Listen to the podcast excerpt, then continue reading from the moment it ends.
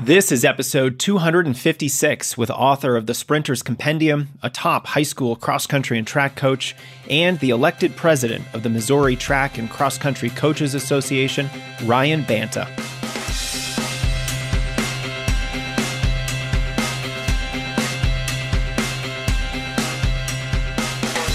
Welcome to the Strength Running Podcast. I'm your host, Coach Jason Fitzgerald, and this episode is about how to change when you're forced to change. Our guest is one of the best high school coaches in the country and author of the book The Sprinter's Compendium, Ryan Banta.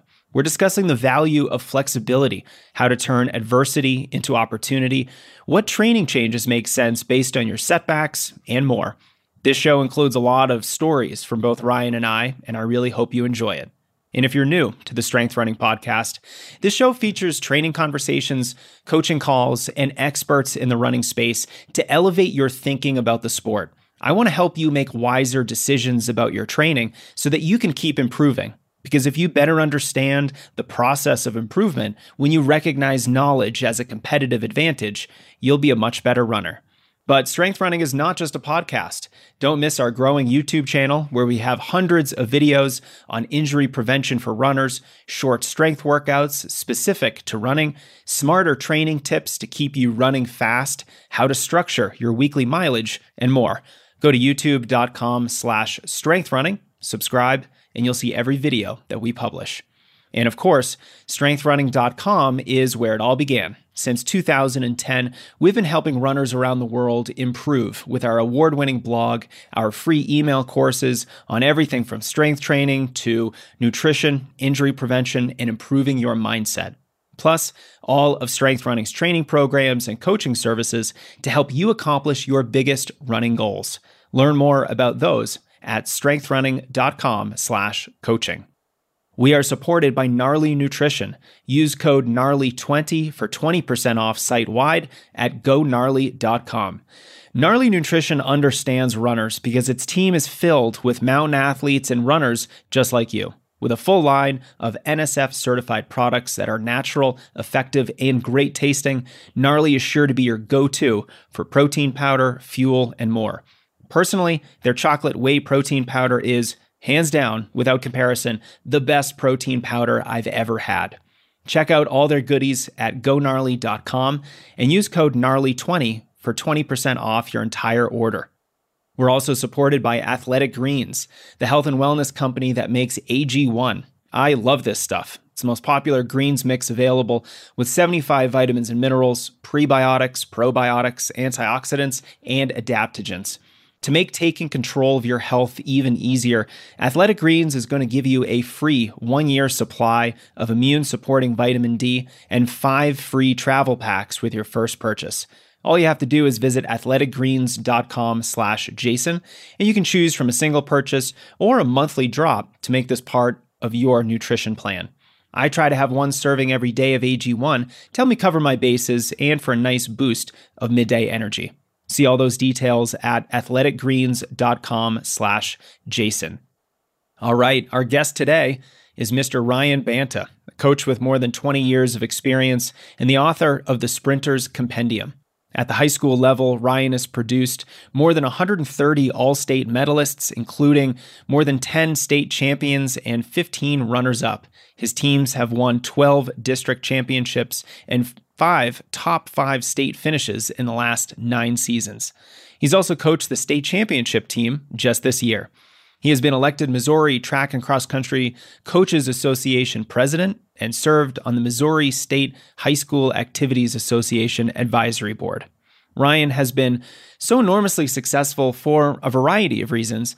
One of them is that he understands a plan never goes according to plan. Like Mike Tyson once said, everyone has a plan until they get punched in the mouth. Well, what happens when you get metaphorically punched in the mouth? How will you deal with adversity, setbacks, and obstacles in the way of your goals? How can we be adaptable and flexible while still pushing ourselves forward? That's what we're discussing today, with details on specific changes you can make to your training based on the setback you're experiencing, the mindset that's needed for flexibility why training plans always get changed, our favorite forms of cross training for runners, and more. Speaking of planning, you can use our free season planner worksheet at strengthrunning.com slash season planner, and there's a hyphen in between season and planner. It'll help you plan the length of your season, tune up race distances, scheduling, and more. All right, without further delay, please enjoy my conversation with Coach Ryan Banta. All right. Hey, Ryan, thanks for joining us. Absolutely. Thanks for having me back. I know it's been a while and there's been a lot of stuff going on everywhere inside and out of the uh, running community, but it's always a pleasure to sit down and chat with you. Yeah, well, I'm excited about this conversation. We're talking about adaptability today and how to make changes when you are forced to make changes. And, and I think where we are right now has just shown us that we are going to have to make changes to our training because we are not in as much control as we thought we were with everything from the pandemic and all the things that have gone along with the pandemic. A lot of economic disruptions, disruptions to, to teams, there not being any races. There's so many things that we as runners have to be adaptable to. And I think that flexibility is really valuable to us as athletes. So I think we can divide this conversation into two different parts. There's the mindset piece around being adaptable, and then the specific mechanics about you know what modifications make sense and how to get similar training adaptations from different kinds of stimuli but i would love to start with the mindset i think this is the hard part for a lot of runners to wrap their head around why is it so hard to change your plan even when your plan needs to change? Well, I am a control freak. Uh, my assistant coaches have told me such. And I think that I could dive into that mindset pretty easily when we talk about a type A type of athlete or personality. And one of the things that I've grown accustomed to, yet I get reminded of my kind of immovability from time to time, is that you can only control the things that you can control. And the reality is, is what you can control is very narrow. And so I think that when we look at, hey, I've got this much time to get this workout in or this training, or I have this race in three months, and it says on this plan that I'm supposed to hit this much mileage today or have this recovery day. And in the world that we live in now, post pandemic or current pandemic, however you want to look at it, there are so many things that are going to come down the pipe that if you don't adapt, you're going to live a life very frustrated and very upset. And so one of the things that, you know, I've done with my athletes from time to time most years is we will try to reframe a situation psychologically. So you come into the situation and now you're presented with something completely different. So we had a young lady who finally was going to have a chance to run an 800 meter run fresh because her good old coach, me, never really allowed that to happen. But the way that the state schedule was, this would be the first time that she would toe the line and be completely fresh and chasing PRs and an all state medal and all this kind of stuff. Well, as luck would have it, uh, there's a hashtag called Banta versus the weather, which means that we're always constantly having to change because it's not just our own personal stuff, but Mother Nature gets in the way as well. Well, there was a lightning strike within like a hundred yards. I mean, you could see it from the state track. Well, at that point, a big storm rolls in, and now this young athlete who was finally going to get to run this race fresh now is forced to have a completely changed schedule, try to be competitive, coming back not on the same day, but the next day, and have a much busier schedule. Well, the good news is with that particular athlete, we had already practiced reframing any circumstance that is unsuspected and potentially could be seen as a negative. And instead of seeing it as a negative, it's like, well, now let's reframe it into its positives and how we can make the best of that situation. These things actually take practice. And it may sound hokey, but it is a good mental exercise to actually go, okay, um, you know, I'm in halfway through the marathon and now I have to go to the restroom and there's not a bathroom in sight that's convenient based on the rhythm, or I'm in a really good pace right now. What am I supposed to do? Well, if you've never seen it before, if you've never experienced it before, if you've never been there, you will be unprepared. So, practicing and going through that mental exercise of dealing with those challenges that may even be the most ridiculous or unexpected challenges ever are really important. Um, I had a young athlete roll in, or not a young athlete, a, a master's athlete who was on my podcast uh, last year, and his name is Roland Schoeman. And Roland Schoeman is uh, a world record holder in the 100 meter uh, freestyle and the 4 by one uh, Olympic swimmer. And I talked to him. I'm like, you know, in a sport like that, where it's very different than distance running in some respects because the differences are mere tenths of a second. Um, where in track that's more likely, but in road runs and marathons and half marathons, it's a little bit different. How did you handle the stress of having to be at your very best? He goes, Well, I just thought of myself as my absolute very worst. Like I thought about jumping off the edge of the pool, smacking my head open, bleeding, you know, falling in, embarrassing myself, you know, and I realized that combination of the worst things is absolutely probably not going to happen. But then I let myself feel what that felt like and realized at the end of the day, that's probably going to be okay. It isn't going to break me. And now I'm then, after getting that out of my system, I could then go back to the business at hand at taking care of the things that are more likely going to happen. So you've kind of got those two mindsets like, hey, this could happen. You need to be prepared. Let's have a strategy mentally to deal with that, to reframe it, to turn into a positive. Hey, let's think of the most silly, ridiculous thing ever because those feelings are going to be there. So don't shun them, welcome them, dive into them, but then also realize how ridiculous they are. And then let's get to business. So those are some things I think that can be extrapolated out into other aspects of what we're trying to do to be an athlete. A lot of this comes down to expectations, it seems like. You know, if you expect things to go perfectly, if you expect the weather on marathon day to be 41 degrees with no wind and an overcast day, and you're setting yourself up for a perfect scenario, and there's almost never that perfect scenario. That that is like the unicorn we're all chasing that only you know we can only catch it every once in a while. And you know i'll never forget i ran the cherry blossom 10 mile race in washington d.c years back. And you know like like the you know fool that i am i got off on the wrong metro stop and i had to really hustle my way to the starting line. I wasn't able to warm up as much as i would like to. Uh, I had to wait in a bathroom line that was really long, and I almost missed the start of the race. And that threw me off so much mentally that I was a little bit of a basket case for the early miles of the race as I was just trying to kind of get into my rhythm. I was not trying to worry about the fact that my warm up wasn't as thorough as I would have liked. You know, runners are such creatures of habit. You know, we have the right warm up that we like to go through, that priming sequence that gets us sort of in the zone. And I wasn't able to do that. And I realized after that race, after, by the way, I missed my 10 mile PR by two seconds. And no doubt that if I had, you know, had a better head on my shoulders and not been such a, you know, anxious basket case, I probably would have been able to execute my race strategy better. But it really taught me the value of just being okay and accepting all of those difficult things that are inev- inevitably going to happen. You know, there's going to be rain delays in certain track meets, certain races. You're going to have to wait, maybe modify your warm up. And, and that can be a really difficult thing to do on the fly.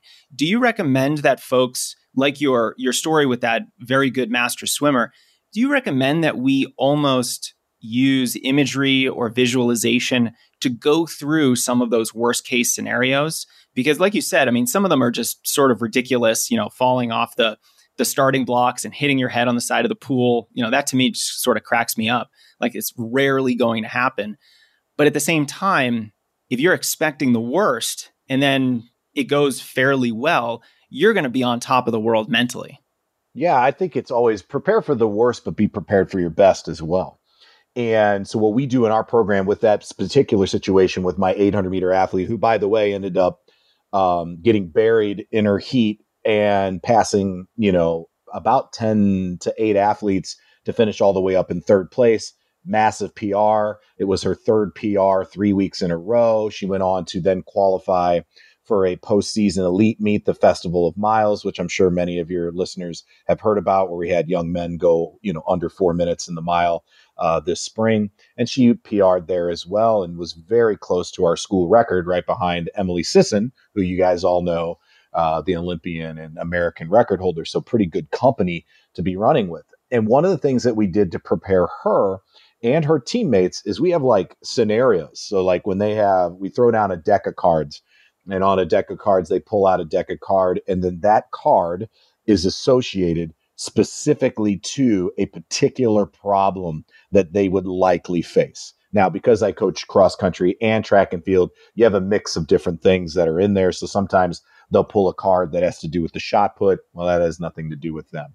But it doesn't take very long for them to pull a card that is 100% relevant to them. And then what we do is we have a protocol of okay, what's our what's our self talk going to be like? What are we going to physically do to deal with that? How are we going to decompress from that and then re-engage? How are we going to look at this as being a positive? What are positives that we can pull out of this for you? How are you going to take competitive advantage of that? And then we literally have them workshop it uh, with a partner or a small group because sometimes the kid individually might not be able to handle that, but their friends can. And then we talk about it in a larger group as well, just like you would do a classroom lesson. And it's amazing um, how those skills carry over mentally to make an athlete better prepared to actually handle the real thing. You know, if you think about the importance of visualization. And they've done studies on this that when you do some of your visualization in the brain, the things that are getting lit up in your brain when you're actually doing it are the same as they are when you're visualizing it. So, where you're not getting necessarily the physical fatigue and stress from it, you can mentally go through these reps and have this ability to change the mindset into a much more positive whatever those restrictions may be because of your new paradigm or the new situation you have to handle. I think this aspect of imagery is really valuable for distance runners because it really drives home the point that we can't just imagine ourselves sprinting down the home stretch and and running a personal best and all the good things that we want. It's really important to actually visualize mistakes and adversity and obstacles that might come in your way because then it gives you the mental roadmap to actually solve whatever problem is coming up uh, in front of you. And I'm really struck by your team, you know, going through this exercise and, and really being very intentional about the types of problems that they might experience. And, you know, certainly there's so many different issues that come up both in cross country and track and field. Uh, and, and, you're working with high school athletes. And, and I'm just curious, does this require a lot of buy in from the team to engage in these types of exercises? Um, you know, because I'm sure, you know, the runners just want to go run. You know, they want to show you how far they can go, how fast they can go. They don't want to be pulling cards from the, the deck of cards and talking about problems they might experience. What kind of, you know, team coaching is going on at that time to allow all these athletes to actually believe in this process to get value from this process because I think it is truly valuable. Yeah. It's, first of all, you have to lead from the front. Culture is never on autopilot. So if you just expect that you're going to have a good culture, you're going to have buy in, you're going to have these things, it's not going to happen. So one of the best ways is when you're asking your athletes to be vulnerable or to deal with challenges, you need to be vulnerable yourself. And so I am an open book. My athletes know when I've had things going on and stuff I've dealt with and and challenges. And it's really funny because here this guy you're talking to has a master's in positive psychology, but I could be a real grumpy Gus. But one of the things that I try to do is I try to be as positive as I can with them when I'm on stage and when I'm with them, but also vulnerable and open to say, hey, I went through this, I went through that and I failed and it was embarrassing and it was it I felt like it was going to be my undoing. But I learned a lot along the way. It didn't end me. It provided opportunities for me to be a better coach, a better athlete, a better father, a better parent. And you learn from that. So it's never about losing. It's all about learning. If you win and everything goes perfect, like you said, and you had a perfect day, you've learned nothing. So let's go through a situation that we can learn something right now to truncate our learning curve when we face adversity later. So, like, it's a rainy day outside. As long as it's not a torrential downpour and it's thunder and lightning, we're going outside. You know, if it's cold, we're going to go outside. Why? Because you in the spring especially in the fall it's a little easier to deal with but in the spring you can't guarantee the conditions you're going to have and that might be your opportunity to qualify for the Boston Marathon, right? That may be your opportunity to qualify for the state championship. And so you cannot take like no competition as an option. We want to get you to competition. We want you to compete, even if the conditions aren't great, even if you're not in the best situation you could possibly be in, because we have to start somewhere and we have to learn. And we cannot learn about how to adjust and what to adjust if we don't go through this. And so we talked to the kids about that. And yeah, and you know, you get into that, oh, I'm not real cool with kumbaya or this, that. But when teammates start to open up and maybe they didn't realize that story about that particular athlete or that particular kid that they're dealing with, they may not verbalize it, but internally they're like, oh, I didn't know they went through that. I didn't know they dealt that. In one of these conversations that we had, uh, Jason, I found out that two of my athletes thought I preferred them better. That literally both of the athletes were like, Well, I think you like that athlete better. They're your favorite. And the other athlete says, I thought that he thought you were his favorite. And it was wild. And then after having that conversation of the mental stress and worry and concern is one of the things we were dealing with on that particular day, I was able to go, Whoa, first of all, I failed as a coach. I've failed. How can I learn from this? This is an opportunity for me to learn to become better. I lost that couple of athletes for a couple of weeks. What can I do to be better? Well, number one is, you know, we're going to make both of you are our top two girls. We're going to have a lot of conversations with both of you, no matter what grade you're in. So you guys are both on the same page of what I'm trying to get done. And we're no longer competing against each other like chasing ghosts. You guys are going to run together. You're going to train together because you're going to be racing together. And at the end of the day, I don't care who wins or loses. I want you to be the best version of yourself. And let's be clear, I love all of you. You know, I don't have any favorites. I have favorite attitudes. You know, I definitely have favorite attitudes, but I don't have favorite athletes. My job is to get the athletes to be the best version of themselves. So even us as coaches, with that vulnerability and that openness and realizing, hey, I made a mistake. I didn't do my job. I failed both of you really then allows everyone else to feel comfortable and open. And, you know, maybe that particular athlete can help guide the other athlete who's a little bit more shut down or closed off to slightly open the door to vulnerability so that they can deal with that. And and you know, from a strategic standpoint, it makes a lot of sense anyway to just arm them with how to think about a potential situation and how to make it the best it can be. I like how you're reframing this, even this situation, to be one that you, the coach, can learn from as well. It's not like you are the all-knowing, you know, uh, coach at in the front of the team, standing on stage. Everything you say is timeless wisdom that has to be written down. You know, like you, you're a human being and you make mistakes, and I think that leads your team to be vulnerable and, and to be okay with you know the same types of issues that you're bringing up for you as well. Now, Ryan, one of the things that you said that I want to touch on real quick was, you know, this idea of if it's raining, we're going to go running. If it's hot, we're going to go running. If it's cold, we're going to go running. And I have long thought that the mental skill of mental toughness is really like problem solving with things that come up that are uncomfortable to deal with, whether it's the weather, whether it's you staying calm while your race is delayed and you have to extend your warm up or do things differently.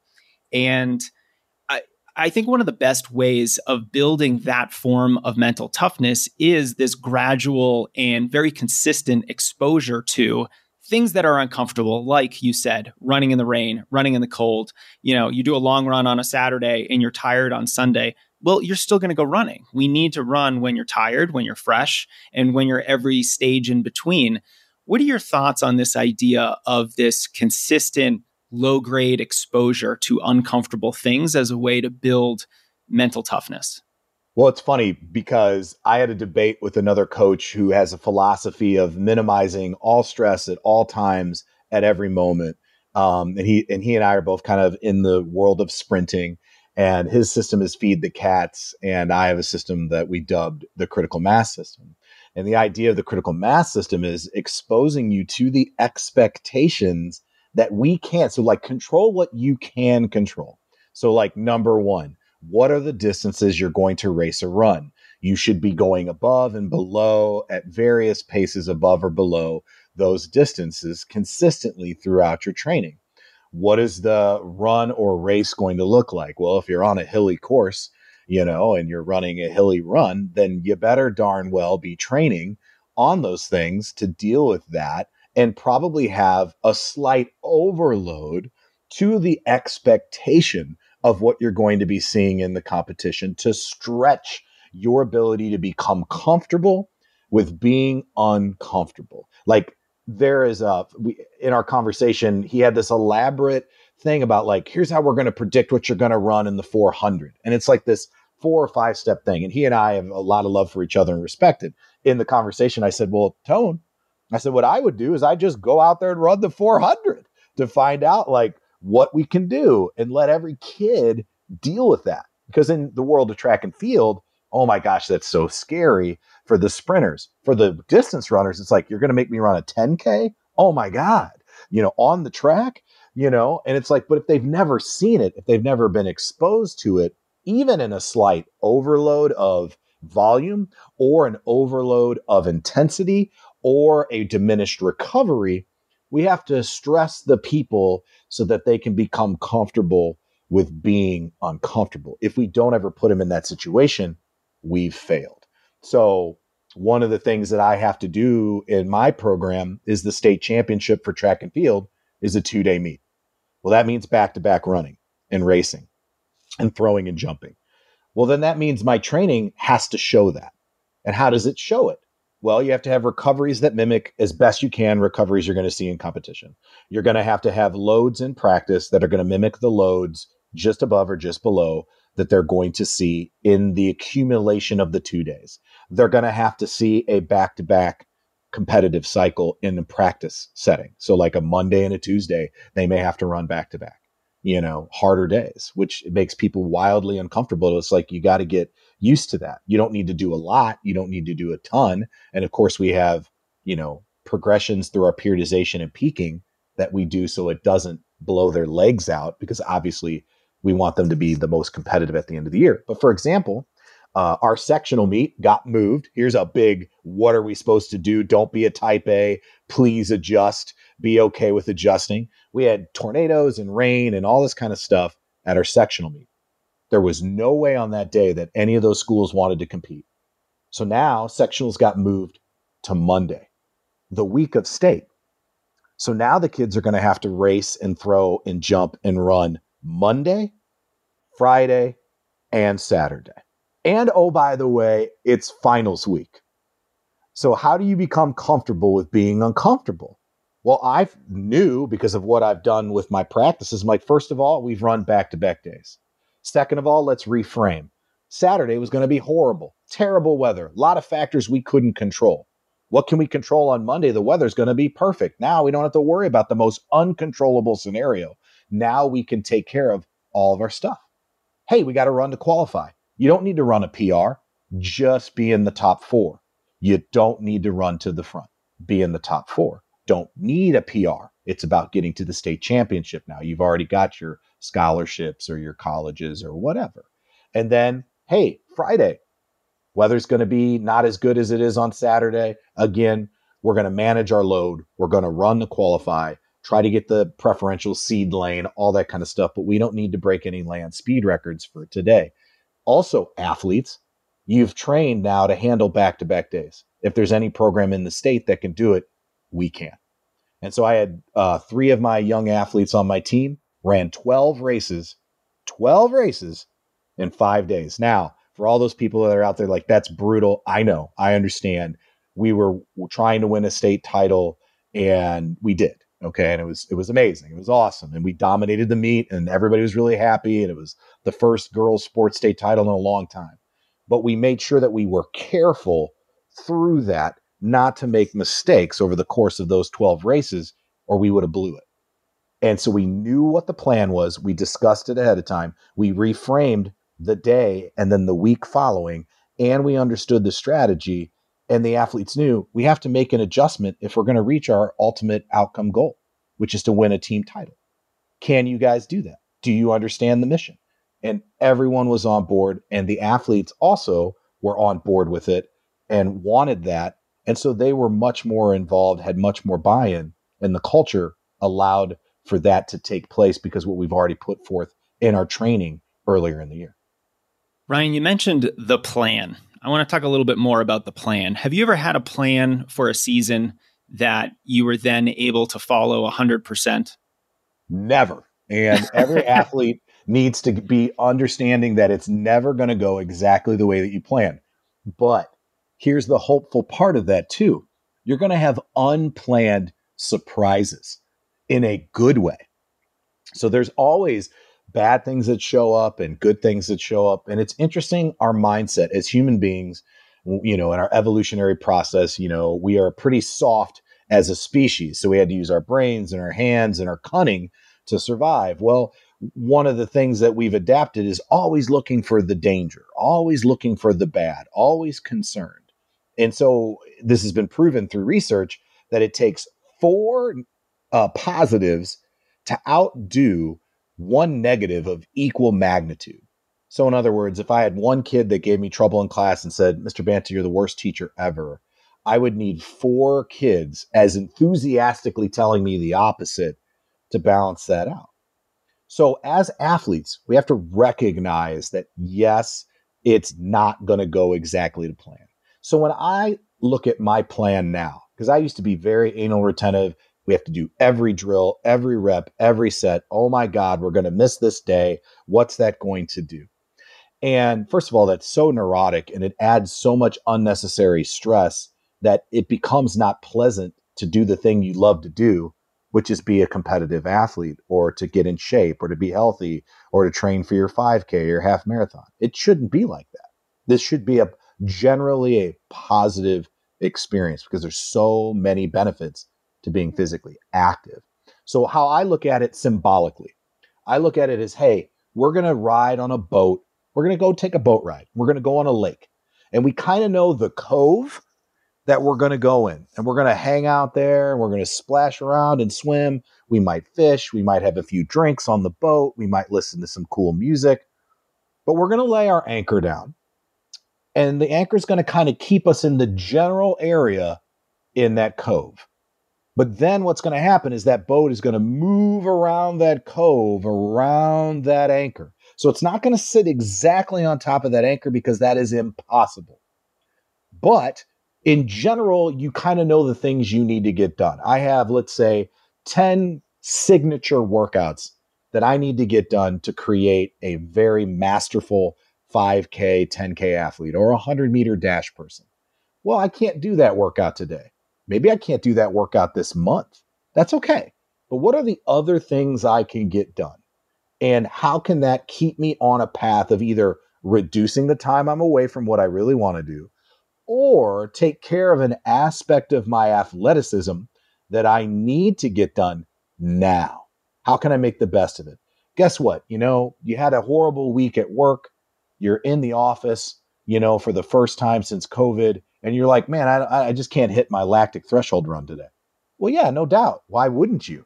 You know, there's no way you should be able to do this. First, you know, week back in the office with other humans.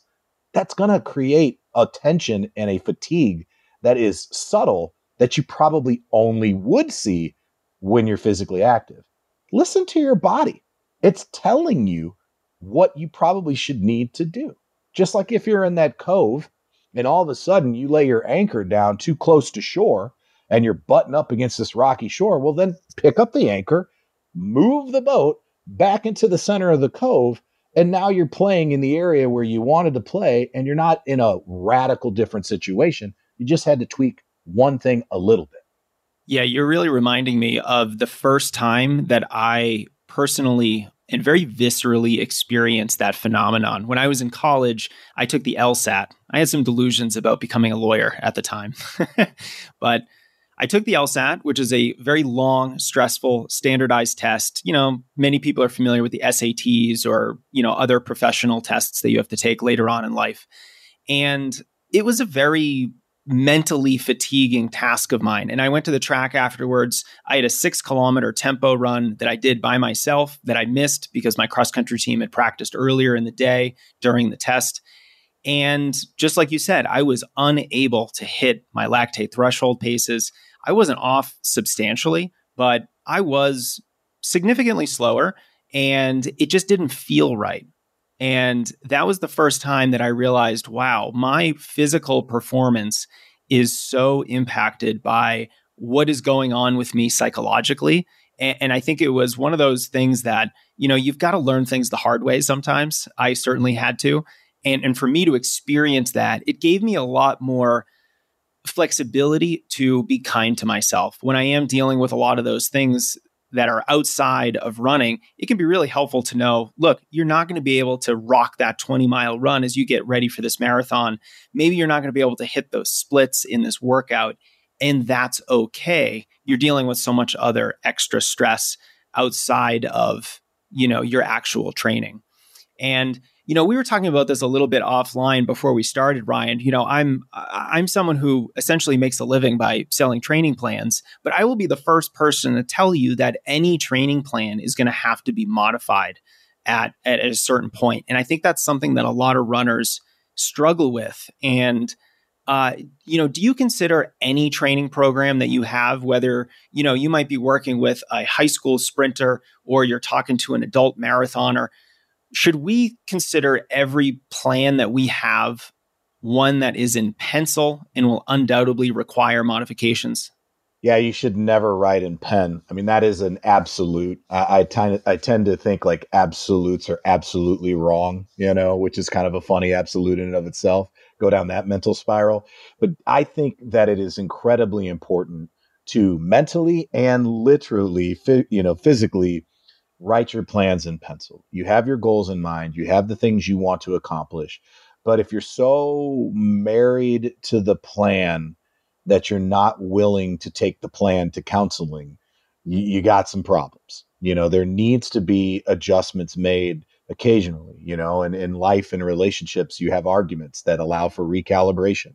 And you have to learn from that and apologize and try to do your best to adjust and learn right from that. And sometimes those lessons are are hard to learn and i am 100% subject to that. But what i always try to tell athletes is like look i will give you a plan i will give you these things. One of the things that was really interesting is gary winckler very famous coach. He was a longtime head coach at the university of illinois. He's coached numerous world uh, level sprinters and long sprinters and you know 400 meter hurdlers. Amazing coach okay? And he's now building saddles and he's an artist. It's crazy. But when I asked him for a bunch of workouts that he had, young coach, enthusiastic, give me the plan, give me the gold bullet. And he had words that were very, uh, you know, thoughtful and predicted the future in, in many ways. He said, listen, these workouts are going to probably provide you more questions than answers.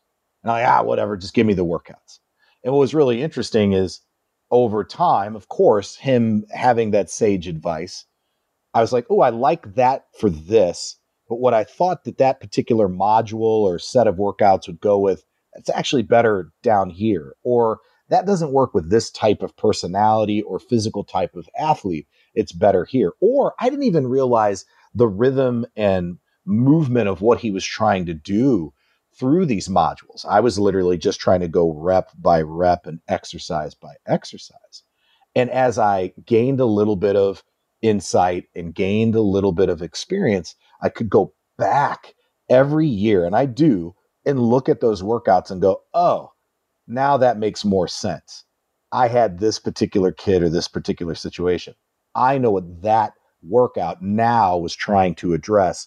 I might have applied it inappropriately.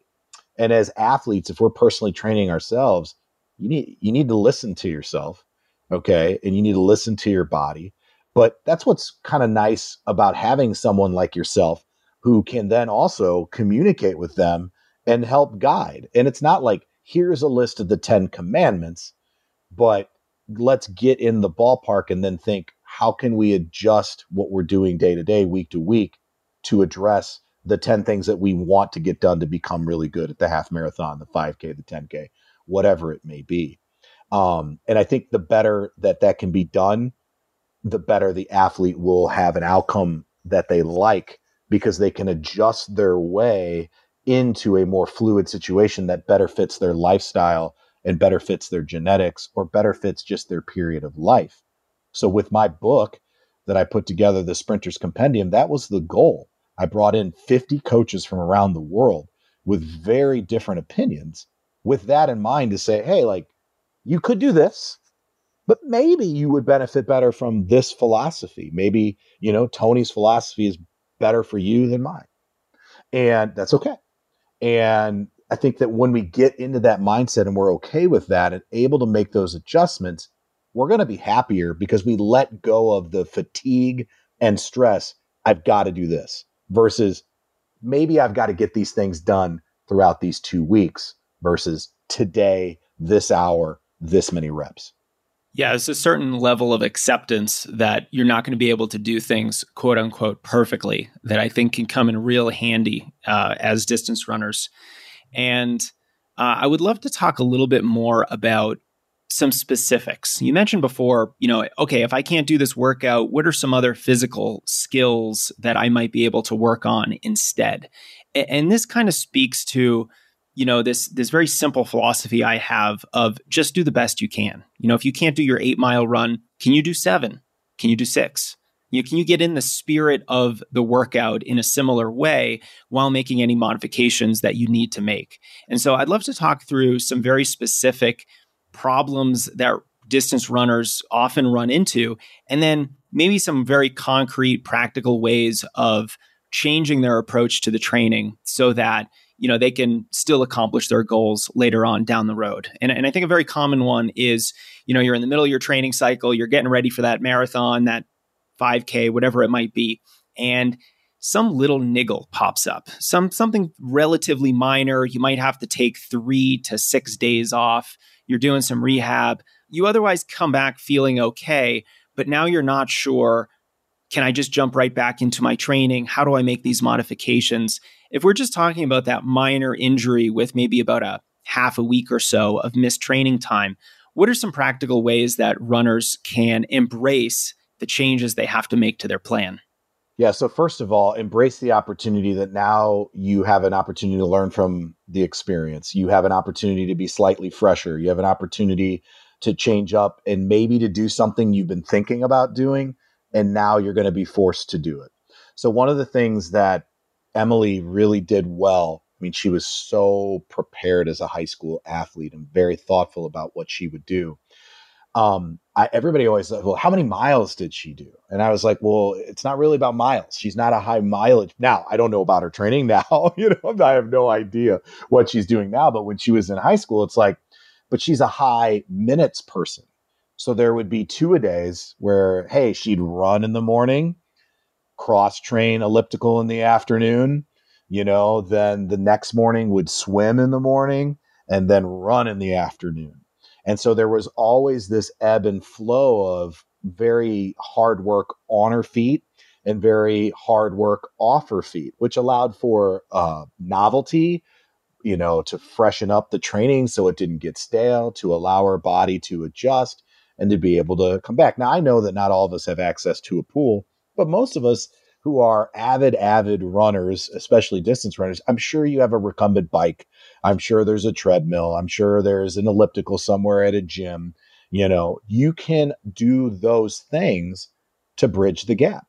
Even if it's like, hey, you know, I've got a really bad shin thing going on on one leg, go get on the bike. You know, go get on a bike. You're not going to lose a lot. And in fact, you might gain something from perspective, a different time, a freshening of firing patterns in joints and muscle tissue. One of the things that when an athlete comes to me that's struggling with something, first of all, is it unilateral or is it bilateral? If it's bilateral and you're feeling it in both of your ankles, both of your shins, whatever, your calves, your quads, your Achilles, probably not something that should raise the alarms of let's shut everything down and do nothing maybe we just need to back off and then we need to reflect, which is one of the reasons why it's really good to have a journal and look back at, well, what was different about your day that bilaterally both of your legs are having this issue? And it's like, well, instead of running on my my park, you know, I went on a road run uh, on a day when I normally run on a soft surface. Well, ding, ding, ding, ding. That's probably why your shins feel different, you know. And from there, you can say, well, can I work through this or do I just need a day or two of adjustment in training? So with my athletes, we go, okay, can you run or can you sprint? No, you can't sprint. Can you run? Can you jog? Can you dribble run? Can you walk? You know, and we go down that path as we adjust. And as we move down that path, we try to figure out okay, now you can't sprint. All right, can you run? Can we do 50%? Can you accelerate, but you can't sprint maximum velocity? And you can go through this progression all the way down to minimal activity. And we get all the way down to okay, we bring a recumbent bike outside and they do their workout outside along with our team. So you're still getting the dopamine of sunlight, UV rays, you still feel like you're with the coaches and your athletes. You still get to socialize. When we do our drills, if you can't run, then we do walking drills that mimic the same things as best we can that we're trying to get done that are at the full speed version. And it, probably a good warm up should have a mix of those anyway. You know, hey, I can't squat. Well, can you still lift upper body? Hey, I can't lift off this leg. Well, can you still lift on the other leg? And and those things are interesting because there's this phenomenon called the crossover effect that even if you bike with half the body or lift with half the body, that the time you have away from an injury or a soreness or whatever will actually truncate and be shortened because there's biochemical things that happen that allow for that other side that is the side not being activated that will get a little bit better a little bit quicker than completely shutting down the whole system because nothing even running is not a linear pursuit we are counter rotating forces throughout. Your body doesn't have muscles that just go up and down. They go up and down, side to side, crisscross, and wrap around. So the more that we can do simulated activities that closely resemble what we want, the better. So, for example, hey, I got to do a lactic threshold run, but I can't run today. Can you do it on a bike? Can you get in deep water run in a pool? Well, I don't like the way that the pool makes my feet. I don't feel like I'm cycling through my legs as well. Well, put a you know a deep water pool runner on and then if you can if it's your pool put on some old tennis shoes that you don't mind ruining and jump in the pool with the tennis shoes and that added weight allows your cycle to be bigger in the pool that will more simulate running and you're going to get a lot out of it even though you're not overcoming gravity you can do your drills in the pool right you can do high knees you can do a skips you can do karaoke in the pool it feels goofy but you can still do it so, how can we close the gap between complete inactivity and getting as close as we can without increasing the soreness, the concern, the the issue that we've got showing up the best we can. So there's a lot of different ways that you can do it. Yeah, I love how you have very much formalized my do the best you can approach to training. And you're giving me real flashbacks to my college days. You know, I remember there was one indoor track season where I got hurt. I couldn't run for about a week. I kind of forget what it was at this point, you know, some minor little annoyance that happens. And I spent that week doing sometimes two a day pool runs. And so I was doing aqua jogging in the pool. I was doing workouts in the pool. I was doing strength training. And I only had a couple days of easy running before, you know, I was registered in a race and I was running a race and I just had no idea how I was going to feel because I hadn't been running very much. You know, I had taken about a week off and I was in the pool, you know, sometimes up over two, two hours a day, two and a half hours a day. And I was so surprised to learn that I had virtually not lost any fitness whatsoever and that I had raced a 3K, 3,000 meters indoor track right after this injury, after coming off of just pool running workouts. And I ran a PR.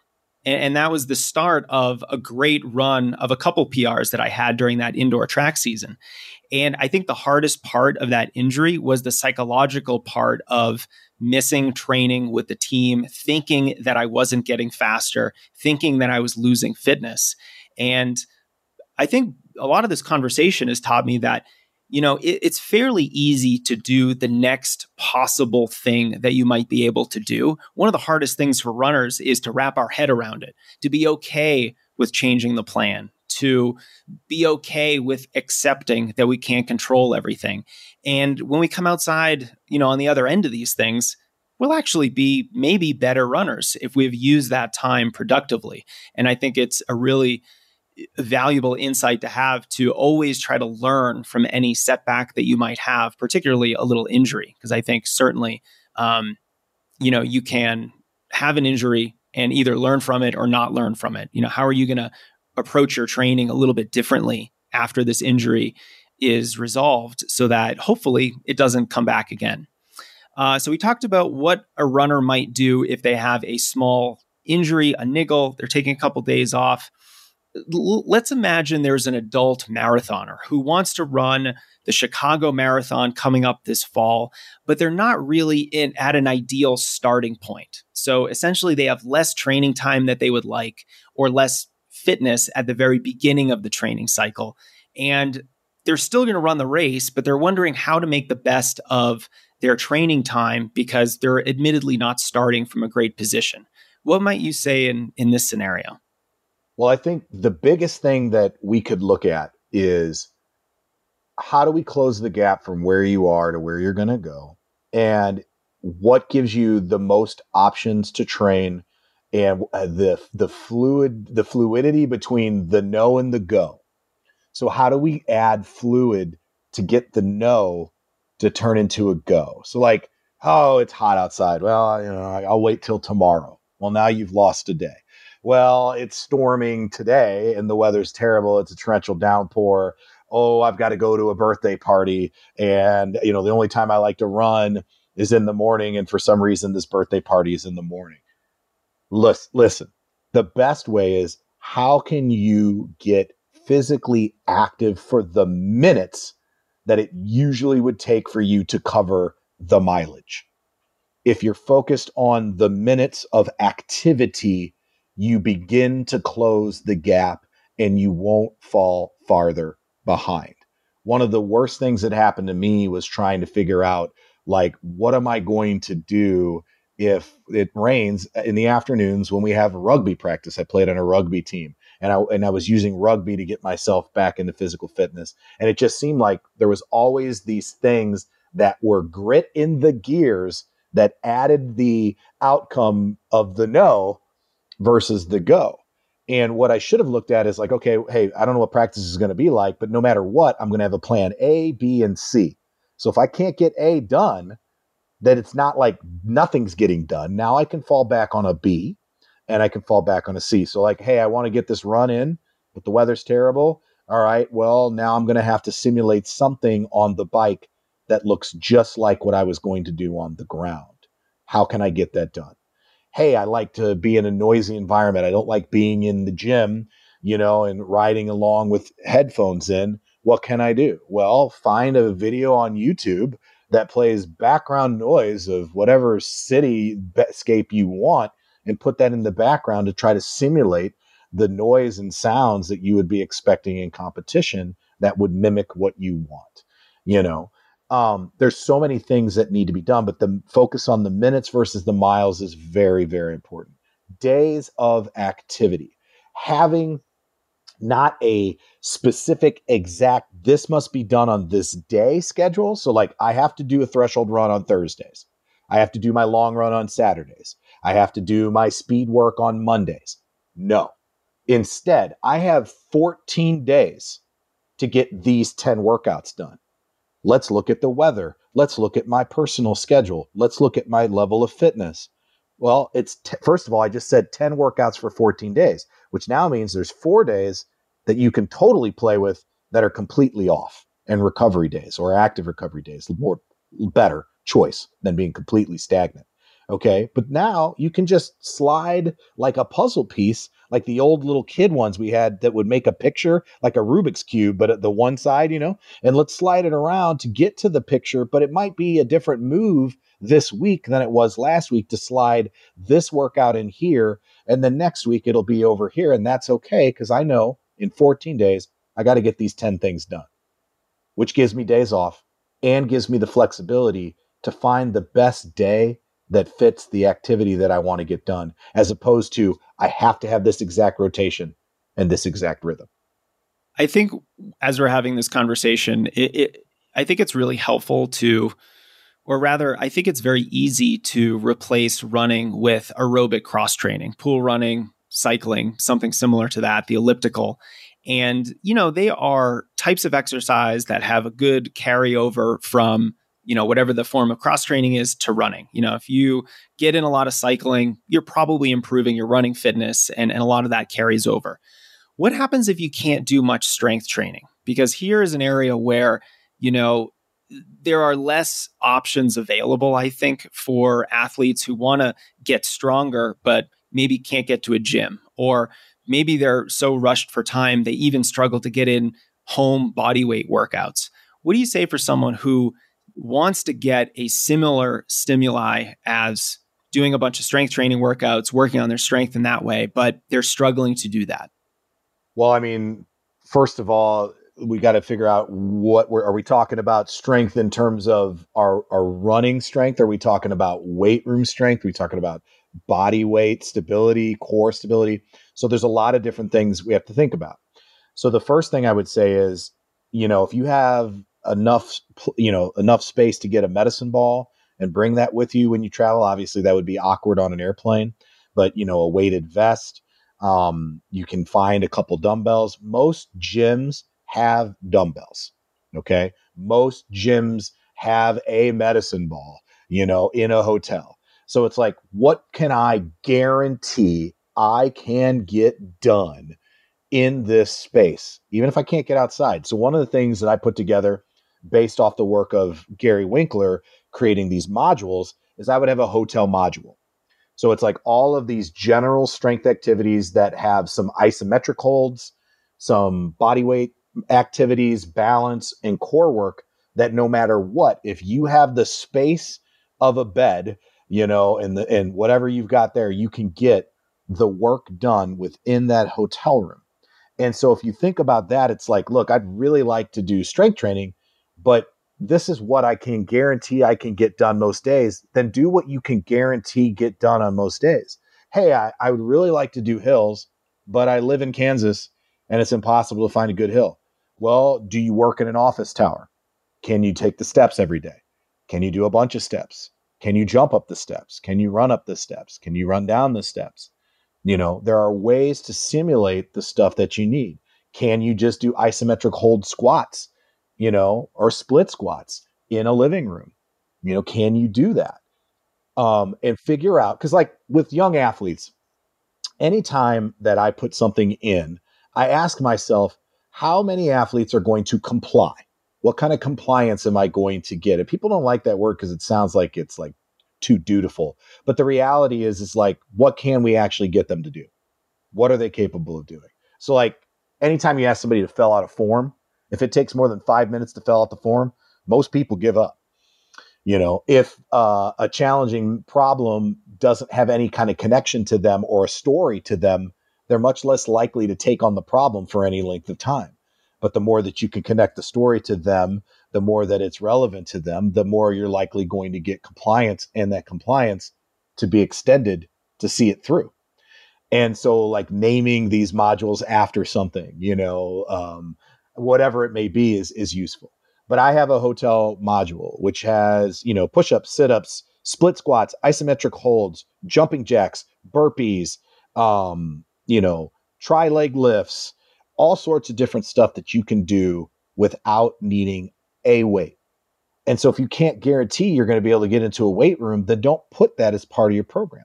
Uh, when we had COVID last year, one of the things we learned that was very useful to my entire track and field program is we had what was called a weight room without walls.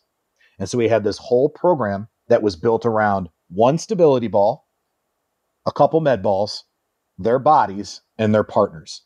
And we were able, with their partners, their bodies, a stability ball, and medicine balls, be able to get a lot of the movement and strength activities that they needed to get done. Now, are they going to look like, you know, uh, Arnold Schwarzenegger? No, but we don't need them to. We, we found out actions that we could get done, like, you know, having them stand with a split in a squat position in a runner's stride and throwing the medicine ball. And because we only had one, they would throw the medicine ball all the way down the chain to their partners. And then the partner would throw it all the way back down to them. you know, and then they took turns throwing in both directions either way, you know, and you can get this stuff done very quickly. As an individual, you're like, oh, I don't have a partner to throw a medicine ball to. Do you have a wall? Do you have a floor? Obviously, if you're in a hotel, that's probably a problem, you know, because you don't want to wake somebody up slamming a medicine ball through the wall and, you know, pay for that. But can you go to the parking lot? Can you throw it on the floor? Can you can you go outside? Can you find a concrete wall out there?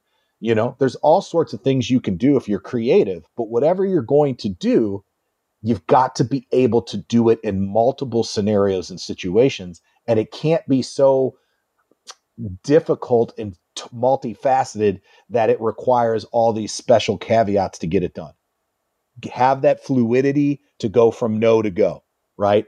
Make a thing that's easy for you to do every day if that's important to you that you can get done in all manner of situations, whether it's strength training, warm up, prehab, rehab, running, to go from the no to the go. Create a system that you know you can get done, even if it would be nice to deadlift, even if it would be nice to bench press or to do Olympic lifts. Those would be nice.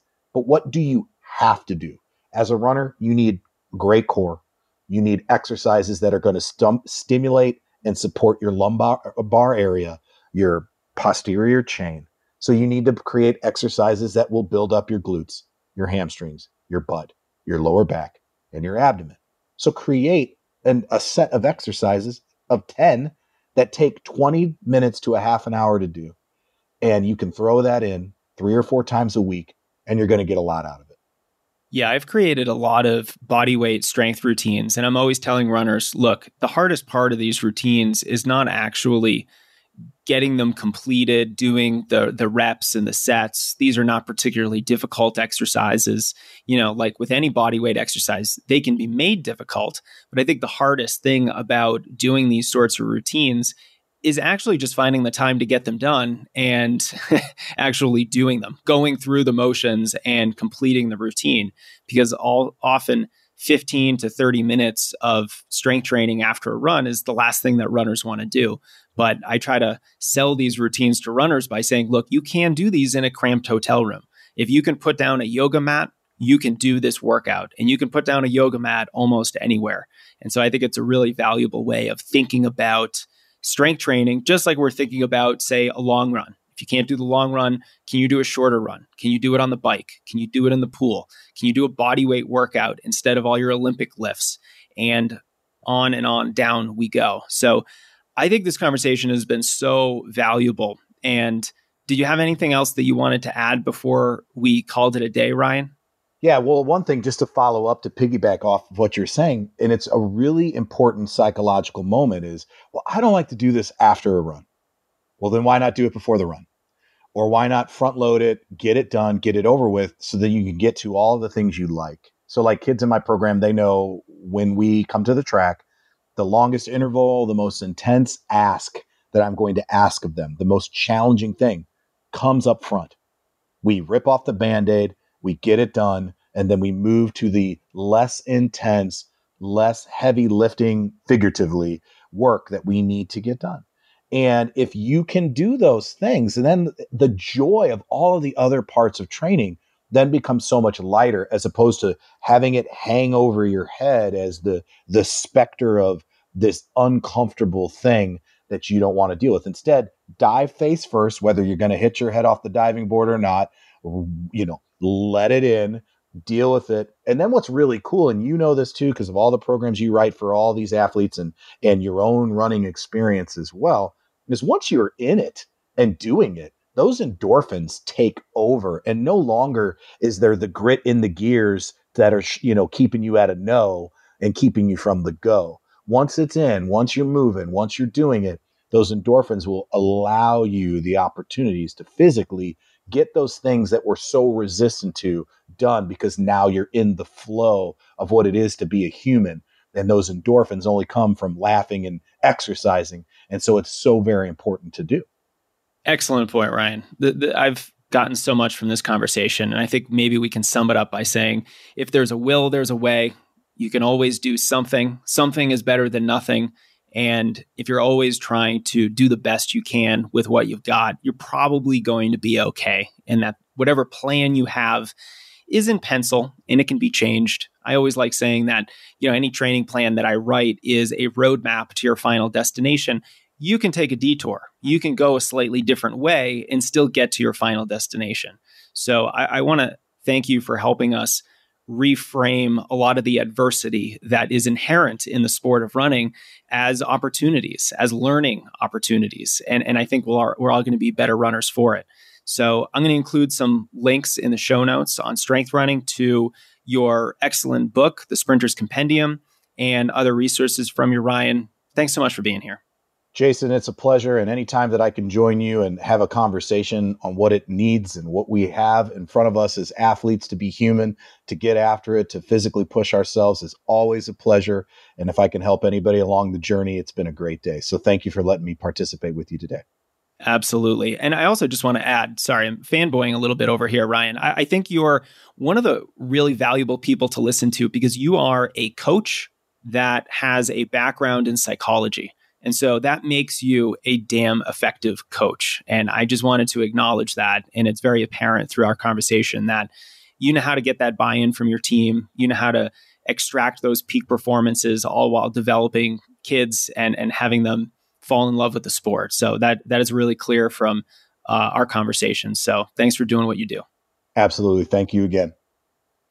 Thanks for listening in, my friends. If you found value in this episode, I would so appreciate a review in Apple Music or wherever you listen to podcasts. And if you love this podcast, please consider supporting our sponsors who help make it possible.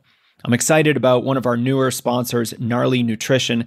What an amazing brand name. But they don't just sound great, they make amazing nutrition products to help athletes like you optimize their diet fuel smarter, and reach new heights in training. Their chocolate whey protein powder blows my mind. It's the tastiest protein powder I've ever had. I mix it with almond milk, and it's just amazing how creamy and sweet it tastes. You can try it along with anything else at gognarly.com at 20% off with discount code GNARLY20. Gnarly is a trusted supplier of nutrition products to athletes because all of their protein powders, their pre workouts, amino acids, and fuel are all NSF certified. That means you can trust everything from Gnarly to be safe, clean, and free of any banned substances. They comply with strict standards and procedures during every stage of the product's development, including unplanned on site inspections, to ensure you know exactly what you're putting in your body. Fuel better and recover smarter so that you can do more of what you love running. Go to gognarly.com and be sure to use code GNARLY20 to save 20% off site wide on your entire order. I'm also grateful for the support of Athletic Greens, the health and wellness company that makes comprehensive daily nutrition super simple. I personally struggle with eating healthy. What can I say? Pizza and fries are my kryptonite. So I'm finding their product AG1 really helpful, especially when I'm training really hard. One scoop a day gives me 75 vitamins and minerals and whole food sourced ingredients, including a greens superfood blend, probiotics, prebiotics, adaptogens, and more. AG1 helps me fill in any nutrition gaps in my diet because I know I don't eat perfectly. And it gives me a nice boost of energy and focus throughout the day. And because I have three kids, I know I've got to support my immune system because I am just no match for little kid germs. But what I really love about AG1 is it actually changes over time. Over the last 10 years, they've made 53 different improvements to the formula based on the latest research to make these nutrients more absorbable and more rigorous with third-party testing. Go to athleticgreens.com slash Jason to see the great offer they've put together for our podcast listeners. You'll get a year's worth of free vitamin D and five free travel packs of AG1 with your first purchase. You can sign up for a single shipment or a monthly subscription if you want to make AG1 a part of your regular healthy lifestyle. Go to athleticgreens.com slash Jason to sign up today. That's all for me today, my friends. I'm so grateful for your support, for being part of this wonderful community, for your feedback, and of course, for your love of the sport. We'll be in touch soon.